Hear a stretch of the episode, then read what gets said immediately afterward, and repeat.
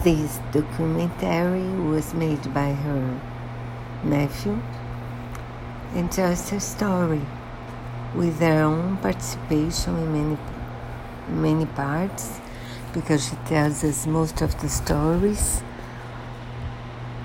And she was a famous journalist, may, married to a famous writer. They both read each other's texts and they made screen plays together. One of those is a film I loved, with Michelle Pfeiffer and Robert Redford, Up Close and Personal. They adopted a daughter. They stayed together for many, many years.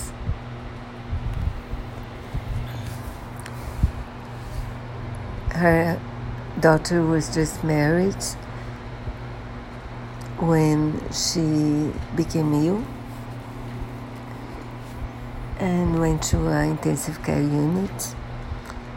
And her father, very worried, died suddenly. And then Joan wrote a book about her grief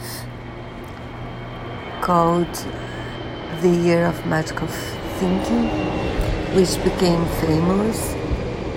It also became a play with Vanessa Redgrave,